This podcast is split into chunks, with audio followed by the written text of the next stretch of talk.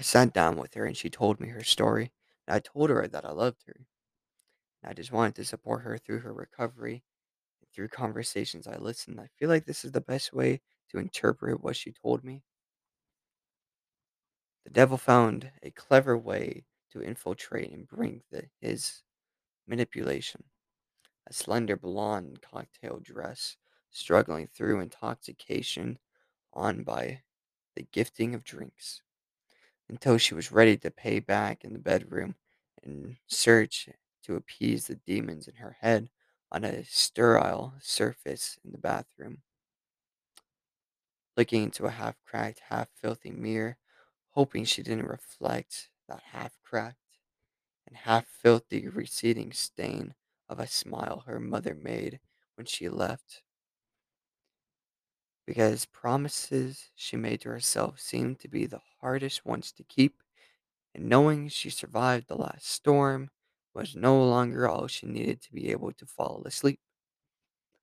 Vacant wine glasses and late-night crashes symbolic to her vessel with no presentation at the palate, but a spirit starving for remembrance, some sort of legacy other than her occupation, caused her normal skin to look like silk, but had been mashed by vengeance, bags under her eyes deep with under overcompensation lies. And all she saw, when she gazed into the endless sky was regret from that manipulation, this life of sleeping through static of practice for everlasting rush she hoped for.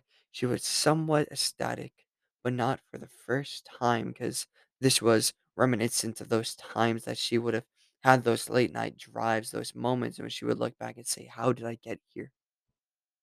Those moments when she would look at old childhood photos and say, "How did this child grow up to be like this? When did I dismiss the morals that I subscribed to? I don't know what to do."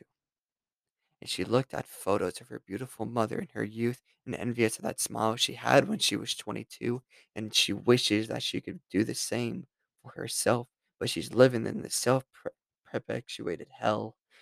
'Cause she took the literal stains and literal scars and turned them into emotional drain, and then she fell apart. I've never really been one for taking second chances on times that I've been broken, but sometimes forgiveness needs to be put in place for someone to actually grow from these negative emotions, and all that constructive use of the pain is thrown at you. It's the only way that you can find refuge, so I'm gonna tell you this, darling, every time that you tell yourself you're not worth it, for every time that you tell yourself you're worthless, you're being lied to, and in that case the only liar is you.